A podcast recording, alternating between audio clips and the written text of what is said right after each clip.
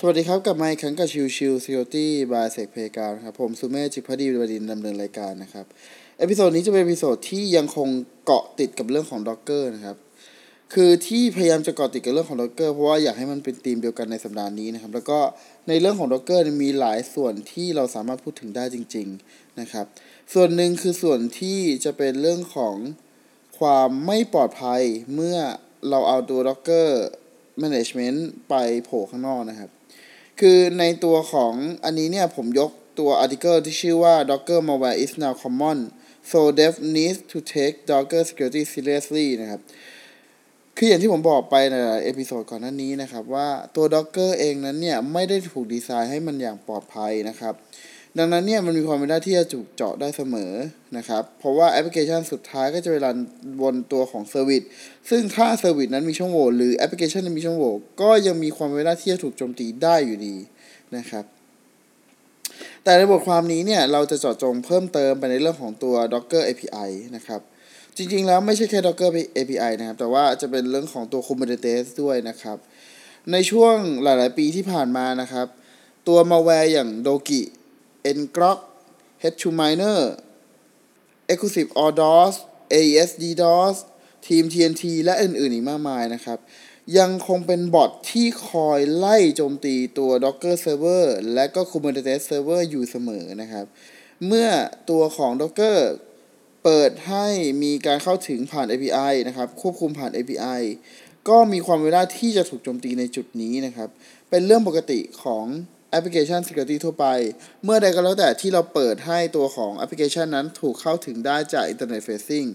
ก็มีความเป็นได้ที่จะถูกโจมตีได้เสมอนะครับ ในตัวของ ZDNet นะครับ ซึ่งเป็นบทความที่ผมเอามาเนี่ยนะครับ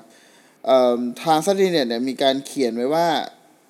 ล่าสุดในช่วงสัปดาห์ที่ผ่านมาคือประมาณช่วงปลายพฤศจิกายนนะครับ ก็จะเป็นตัวมาแวร์ที่ ชื่อว่า Black Rota นะครับ เป็นการพยายามโจมตีไปที่ตัวของพวก Docker แล้วก็ตัวของ Kubernetes แล้วก็ฝังตัวเองเพื่อจะขโมยข้อมูล แล้วก็เพื่อจะทำเรื่องของ Bitcoin Miner ต่อไปนะครับ ซึ่งแน่นอนว่ามันมองเป็นเทรนด์ปกติเนาะของตัว malware ทั่วไปที่มักจะทำนะครับ ดังนั้นเนี่ยหากเรามีการ enable ตัวของ Docker API ให้สามารถ manage จาก ตัวของข้างนอกได้นะครับ หรือตัวของ Kubernetes เองก็ตามหากมีการเปิดให้สามารถเข้าถึงได้จากภายนอก ก็ควรจะมีเรื่องของการ specific เป็น IP หรือว่าเป็นพวก username password ที่แข็งแรงนะครับ ไม่อย่างนั้นเนี่ยอาจจะตกเป็นเหยื่อของพวกบอทเน็ตต่างๆ ก็เป็นได้นะครับ ซึ่งไอ้บอทเน็ตที่ว่าเนี่ยมันมีมาตลอด อัปเดตอยู่ตลอด แล้วก็สร้างขึ้นมาใหม่อยู่ตลอดนะครับ หรือถ้าเป็นไปได้จริง ถ้าผมแนะนำจริง ๆ ก็คือ ปิด ให้ไม่มีการเข้าถึงตัว Kubernetes หรือตัวของ Docker ที่เป็น API นะครับ จากภายนอกให้ใช้วิธี VPN แล้วทำการควบคุมจาก network ภายในองค์กรจะดีกว่า จะปลอดภัยกว่าเยอะเลยนะครับ ดังนั้นเนี่ยหากใครที่มีการใช้งานพวก Docker แล้วก็อาจจะเป็น Docker Compose ก็ได้นะครับ หรืออาจจะเป็นตัวของ Kubernetes ก็อยากแนะนำนะครับ พยายามป้องกันการเข้าถึงให้ดีๆ หรือ